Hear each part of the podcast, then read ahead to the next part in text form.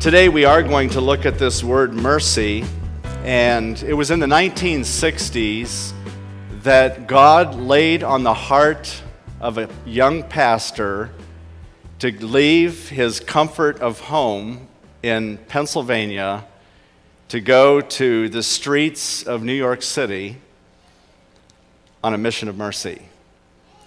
Uh, God burdened his heart to reach gangs for Christ. Many of you know the story. You've seen it. It's been in books form as well as movie form, uh, The Cross and the Switchblade. Some of the younger people may not uh, know that story, but I would encourage you that the movie is actually, I think, out on YouTube, where you can go watch the whole movie um, of The Cross and the Switchblade. But David Wilkerson was a young pastor. God burdened his heart to reach these gangs in the streets of New York City. Now, do you know how gangs respond to the gospel? They're not real friendly. Uh, Dave Wilkerson went up to one gang member to shake his hand, and the man slapped him in the face. That's what happens sometimes with mercy. Uh, when we try to show mercy to somebody, we may be rejected, we may be cast aside. But here's the beautiful part we need to remember. There could be someone today, this morning, sitting in a bar in Huron or somewhere else, have no inkling of God at all in their life, or they're shooting up heroin right now, or smoking a weed, or getting themselves drunk silly, and they could be the next evangelist that God would use. You say, where are you coming from with that? Well, when Dave Wilkerson went to the streets of New York City, he brought those gangs together into a theater, those that remember the story, and one of the leaders of the gang who told Dave Wilkerson, I hate you. If you ever try to come at me again, I will cut you into a thousand pieces. And he said, you know what? You could cut me up in a thousand pieces and throw them in the street, and every piece would still love you. That gang member gave his life to Christ. He became an evangelist. He's still an evangelist today, Nikki Cruz. And so, mercy. So many times in my own life, I am quick to cast judgment on the lost rather than mercy.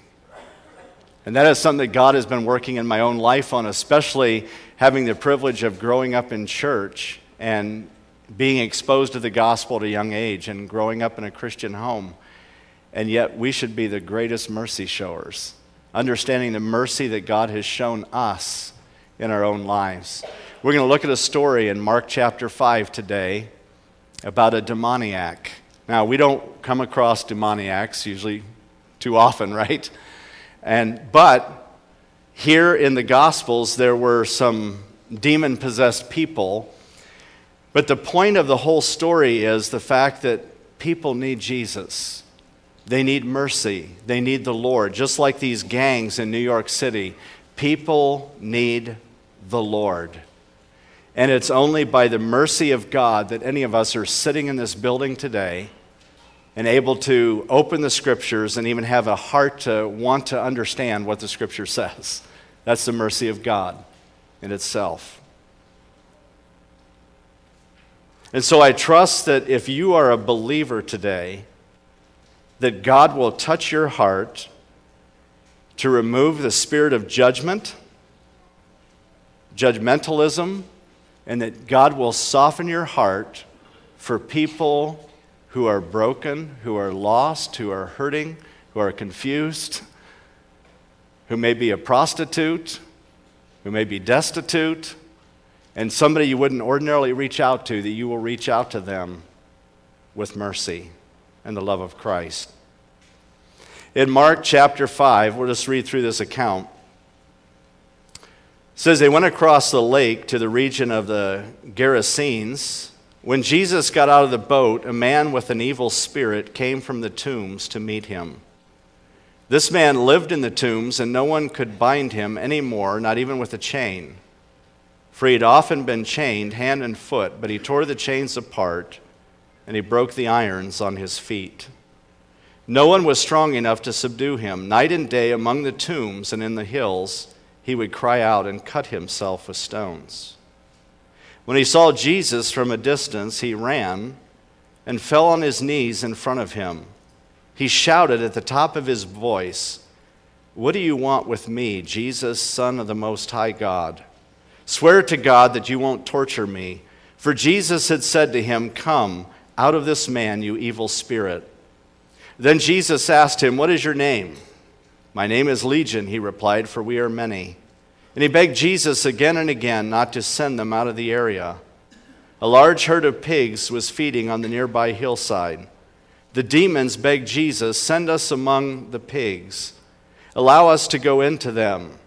He gave them permission, and the evil spirits came out and went into the pigs. The herd, about two thousand in number, rushed down the steep bank into the lake and were drowned. Those tending the pigs ran off and reported this in the town and countryside, and the people went out to see what had happened. When they came to Jesus, they saw the man who had been possessed by the legion of demons sitting there dressed and in his right mind, and they were afraid. Those who had seen it told the people what had happened to the demon-possessed man, and told about the pigs as well. Then the people began to plead with Jesus to leave their region. As Jesus was getting into the boat, the man who had been demon-possessed begged to go with him. Jesus did not let him, but said, "Go home to your family and tell them how much the Lord has done for you and how he has had mercy on you." So the man went away and began to tell in the Decapolis how much Jesus had done for him, and all the people were amazed. What a great, great story. The first thing I want to remind us of is, why do we need mercy? Well, if we just looked at the beginning verses of Ephesians chapter two, it tells us that we need mercy because we are dead in transgressions and sins. We are dead in transgressions and sins. We live according to the philosophy of the world. We've been influenced by evil spirits, one called Satan. We've been guilty of attempting to satisfy the cravings of our sinful nature and allowing that nature to hold us hostage like a prisoner, telling us what to do and when to do it. And then it says, because of that, we became objects of God's wrath. Think about that. You and I became an object of the wrath of God.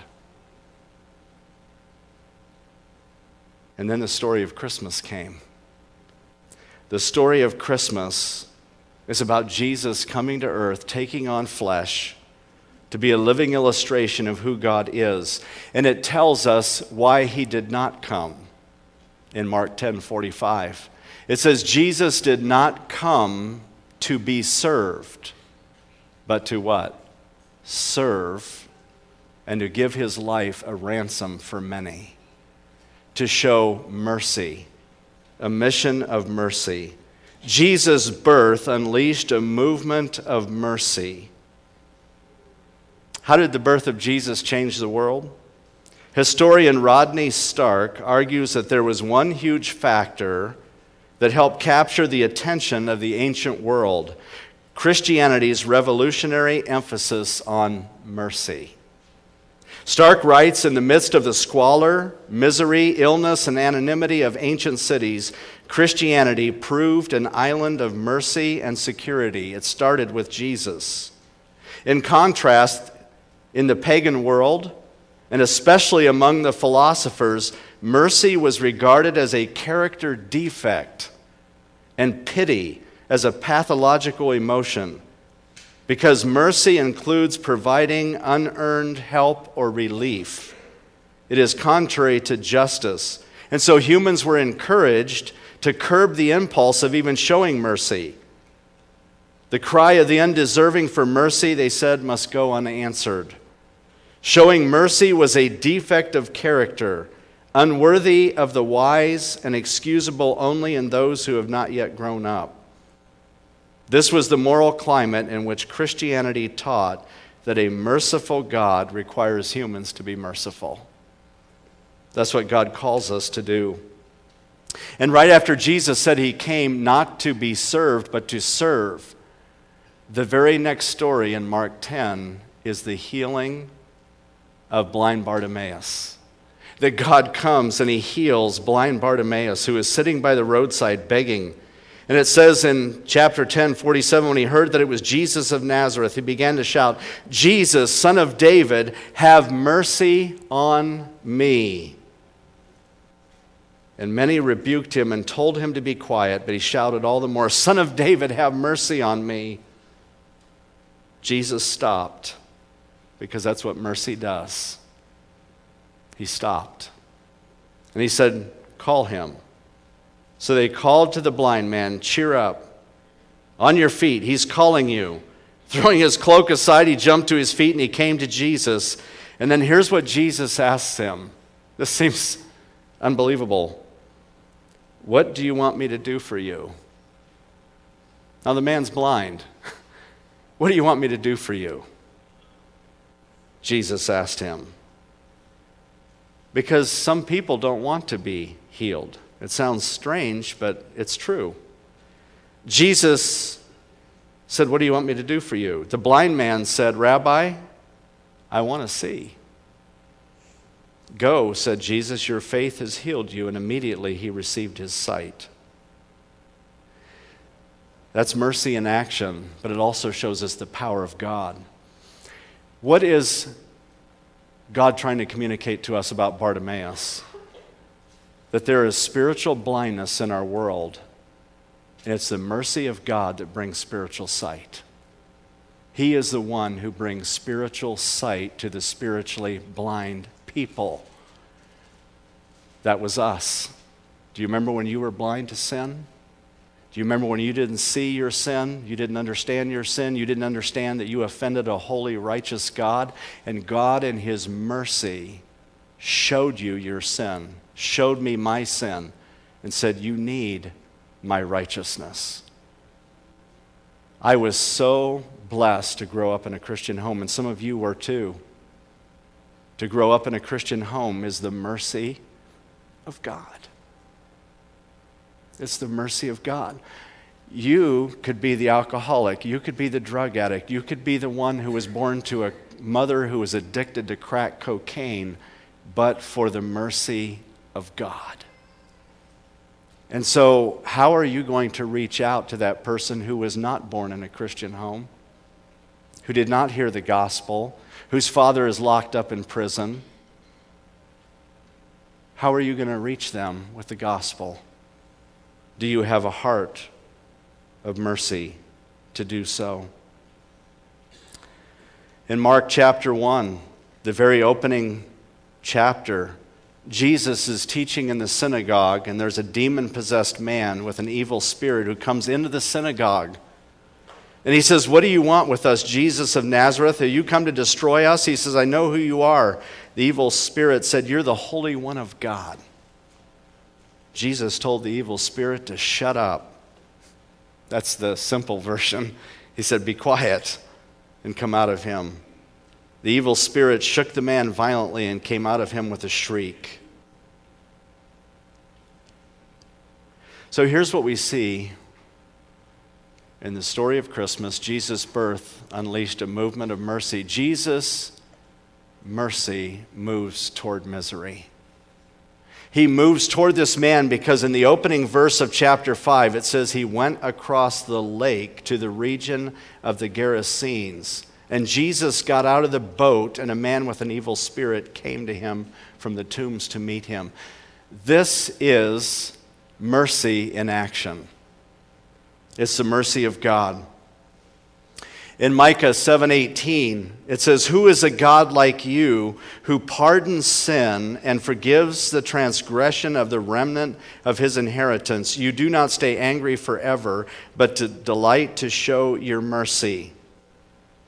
And we see this in Jesus becoming flesh, becoming mercy in the flesh to show us a picture of God and who he is. And in Matthew nine, thirty-five and thirty-six, it says, Jesus went through the towns and villages, teaching in their synagogues, preaching the good news of the kingdom, healing every disease and sickness. And when he saw the crowds, he had compassion. He had mercy on them because they were harassed and helpless like sheep without a shepherd.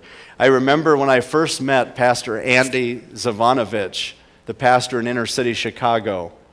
Many of you have met him. He's been here. We support their church. And I met him, and we were talking about ministry, and he was talking about his church in inner city Chicago. And I said, Andy, let me ask you, I said, how close is your church to the ghetto? He laughed. He said, dude, we're in it. You can hear Andy saying that. Dude, we're in it. In other words, how are we going to show mercy and love to these people if we're outside and we just come in every once in a while? He says, we're in it. Jesus went to the man with the evil spirit. That's mercy moving toward misery. Let's look at four features of this demoniac. Four features of this demoniac. First of all, he has an unclean spirit. An evil spirit is unclean. It's evil, it's wicked, it's filthy, physically and morally. You know, with the increase in Satanism and witchcraft, we see increases in destructive behavior, addictions, drugs, alcohol, pornography, sexual perversion, obscene language and behavior. Comes from an evil spirit. And then the second thing we see here is an unclean residence. He lived among the tombs. The dead were considered unclean. He lived in isolation. Nobody else was living among the tombs, just the dead people. And they weren't alive. He was cut off from society and community. He was ostracized from his family and friends. He had no support. His violent behavior caused people to keep a distance from him. Not only was he not invited to their homes, but they probably had special homemade weapons to keep him out and to protect themselves because they were afraid of him. He had broken chains,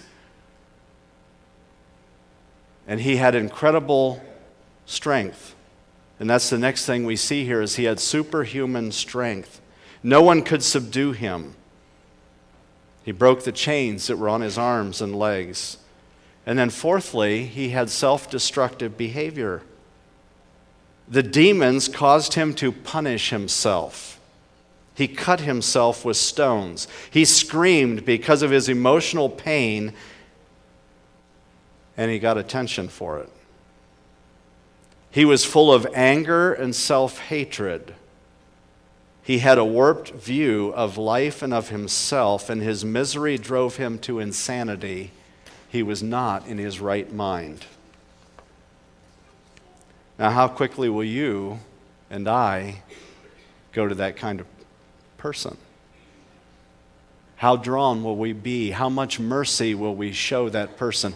Maybe you have a neighbor that's not anywhere near like this. And you say, you know what? What's your mercy for that individual, that person?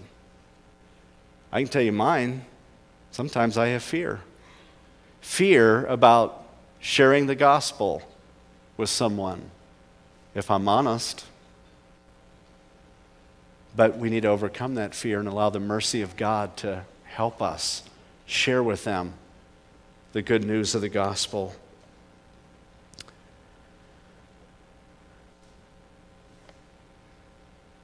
You and I need to be the hands and feet of Jesus moving toward people who are hopeless and harassed.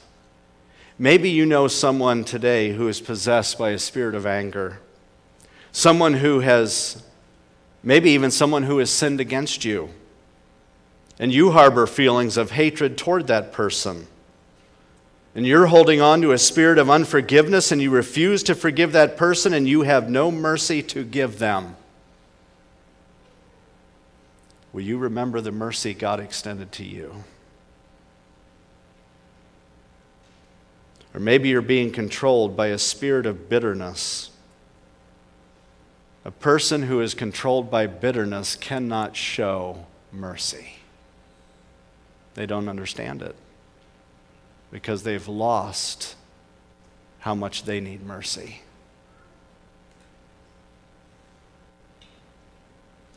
The second thing we see about Jesus and his mercy is he models courage in the face of opposition. He's willing to dialogue with this man to show his love and concern. He does not carry out his ministry from a distance. He does it up close and personal. How many times do we see people and the only time we show a smile and a handshake is in Sunday morning church? But for me to have coffee with that individual, for me to take them out to lunch, for me to show some kind of extra interest in them, their life, well, wait a minute, now you're meddling with my time, my energy. Mercy models that courage.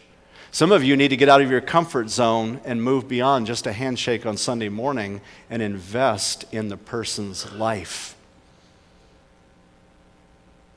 That's what God calls us to do, to get involved in people's lives, to show them we truly care and have a heart of mercy for their situation.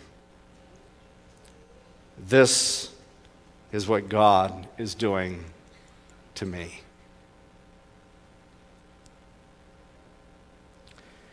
What else do we see here? Jesus, we see this, the demons are humbled by the presence of Jesus.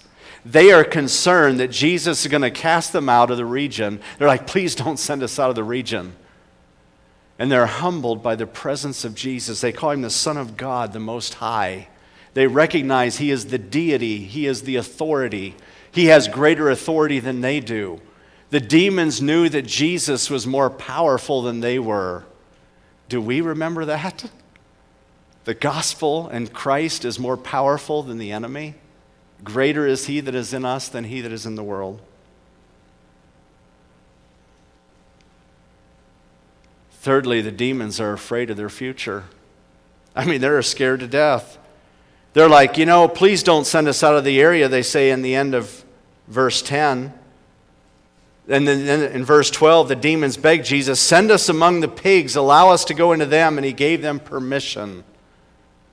He had to give them permission to do that. Told them to come out and told them where they could go.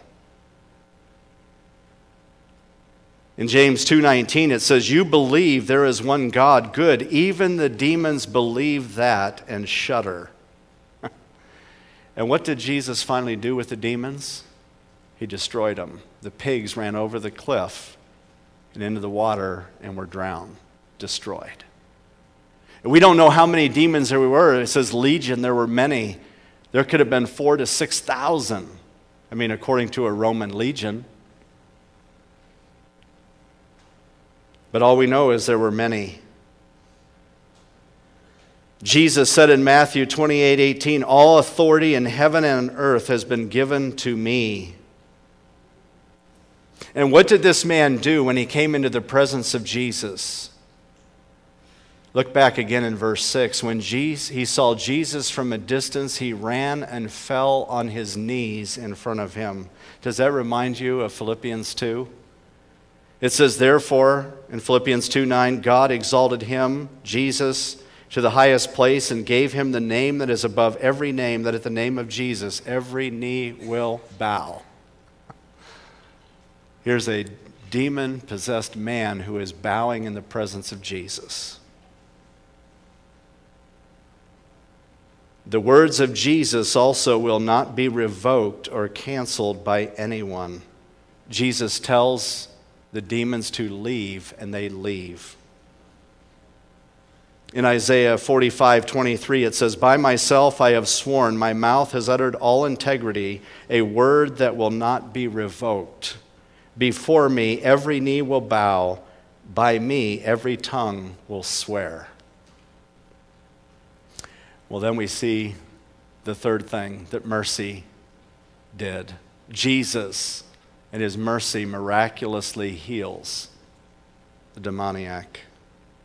We see the power of Jesus. He tells the demons to come out of this man, and they come out. And then we see in verse fifteen, when they came to Jesus, they saw the man who had been possessed by the legion of demons sitting there dressed and in his right mind, which would imply he had been naked. And he was dressed. And you can imagine he's probably got blood on his arms from cutting himself and scars. And he's dressed and in his right mind. And the community is blown away. I mean, they cannot believe the transformation in this man's life. That now he is calm, he is subdued, he's at peace. He's got a sense of joy in his life. What does it go on to tell us?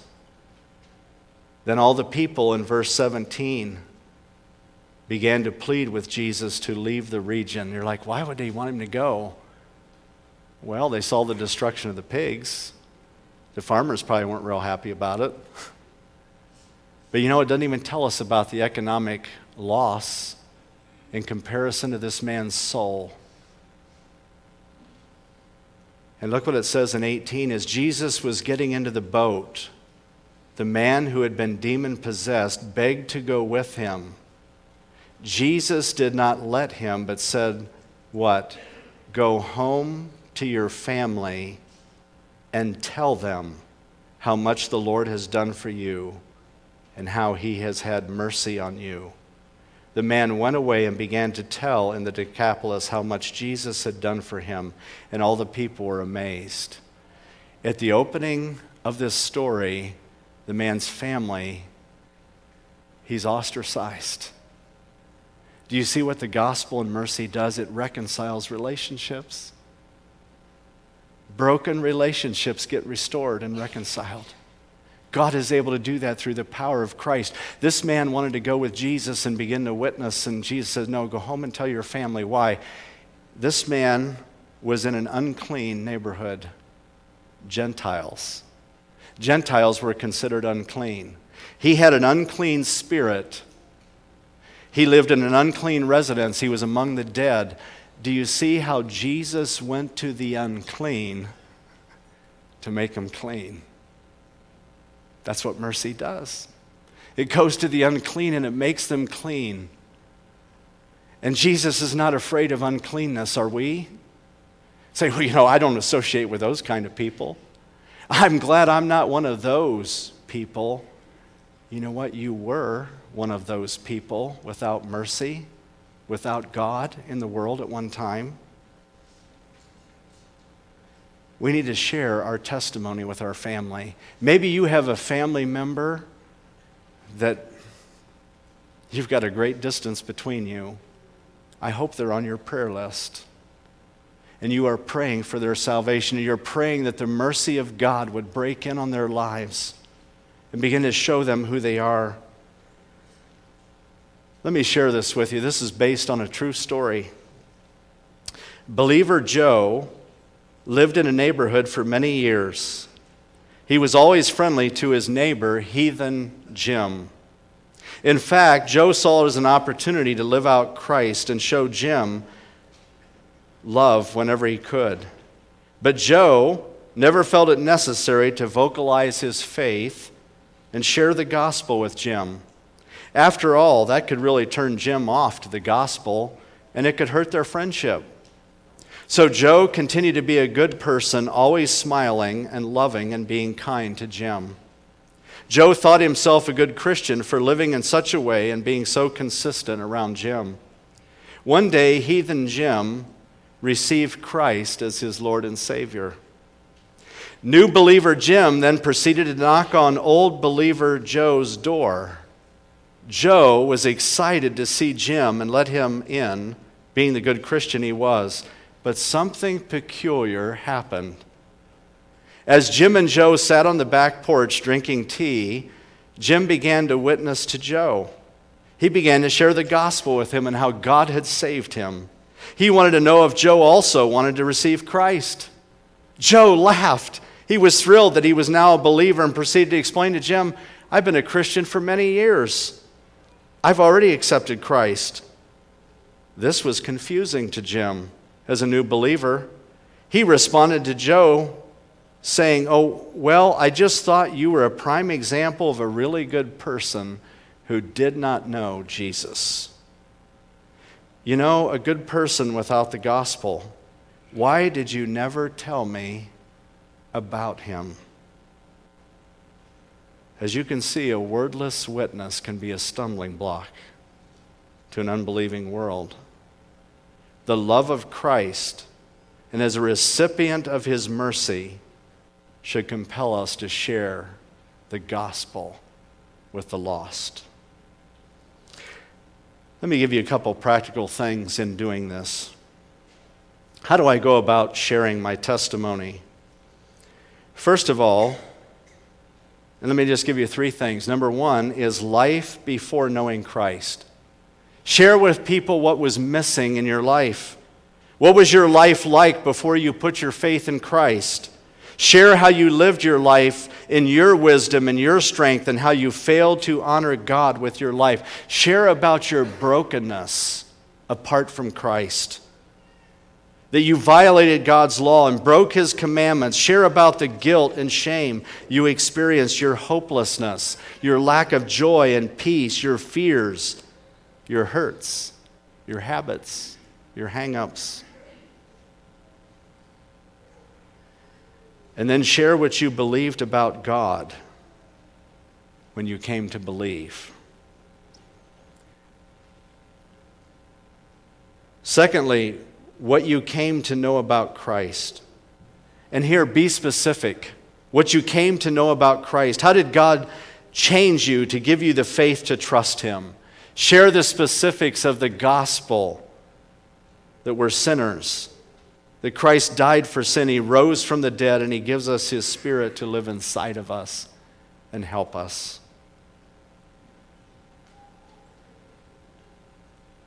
And then share who God is and how he has changed you. Share what you have learned about God and how he has changed your life. Give specific examples of how God has changed your life. How is the truth about who God is and what he does, how is it helping you deal with the struggles in your life today? And be willing to share the struggles in your life today. Don't act like everything's perfect, because it's not. We're not perfect. We're broken. Share about your struggles and your brokenness now. It's okay. Share about the freedom you enjoy and how Christ has removed your guilt and your shame. And lastly, look for ways to identify with the person. Look for ways to identify with them. Paul, in First Corinthians nine nineteen through twenty-three, he says, I became all things to all men by all possible means that I might win some. To the Jews, he became like a Jew. To those under the law, he became like those under the law. He became all things to all men that he might win some. One of the greatest opportunities I believe I had when I was working a secular job was when one of my coworkers was killed in a car accident. And she worked in my department. I don't know if she was a believer. She was a single mom. She had four kids. And the whole, the whole department was grieving over her loss. And I remember one of the managers came up to me and said, would you lead us in a prayer? Would you lead us in a prayer? And I was like, I was, I was humbled, first of all. And then I just, God, give me the words to say, because this is an opportunity to shine for you, to shine for the gospel. And I remember dozens of people gathering around the cubicle so we could pray and talk to the Lord. What an opportunity. God has many opportunities for us, I'm sure, even this week and this Christmas season. And we have to be alert to those. We have to say, God, help me be alert to those opportunities and give me the courage, even in the midst of opposition, to speak for you. And give me a heart of mercy. To the alcoholic, to the drug addict, to the prostitute, to the neighbor that is good but lost. Let's bow together for a word of prayer.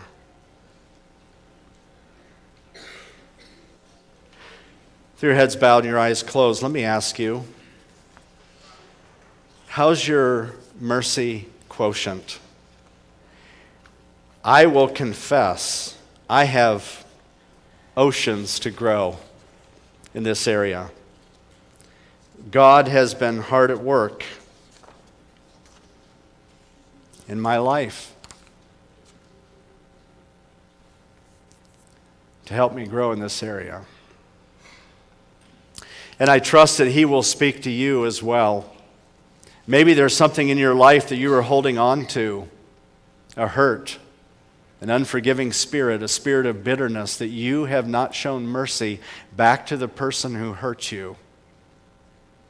And as long as you do that, you will not have the joy of the Lord, and you will not have victory in your life. And it takes the mercy of God. Would you be reminded of the mercy of God in your own life? They're even in church today, under the influence of God's word because of His mercy in your life.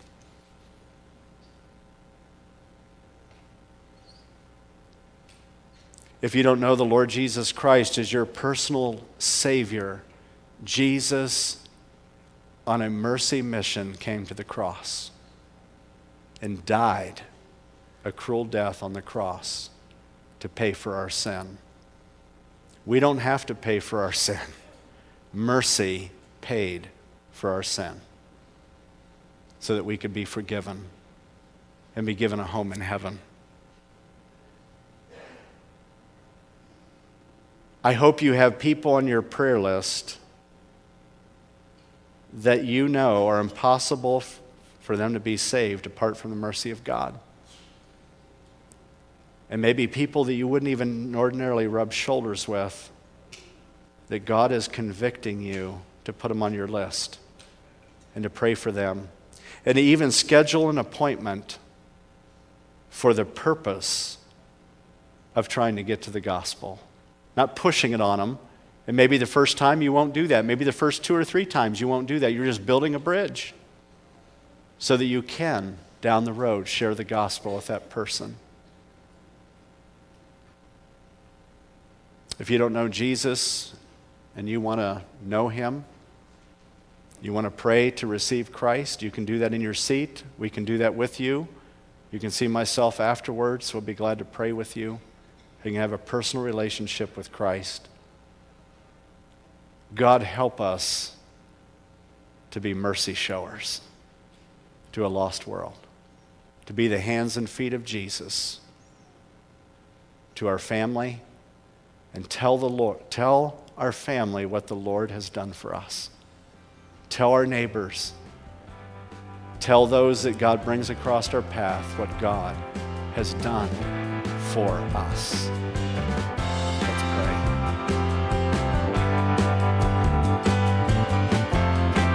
We hope you've enjoyed today's message. If you would like to know more about Bethesda Church, you can check us out on the web by going to our website, which is Bethesda M B dot org. That's Bethesda, M as in Mary, B as in boy dot org. Or check us out on Facebook by searching for Bethesda Church of Huron. Have a blessed day.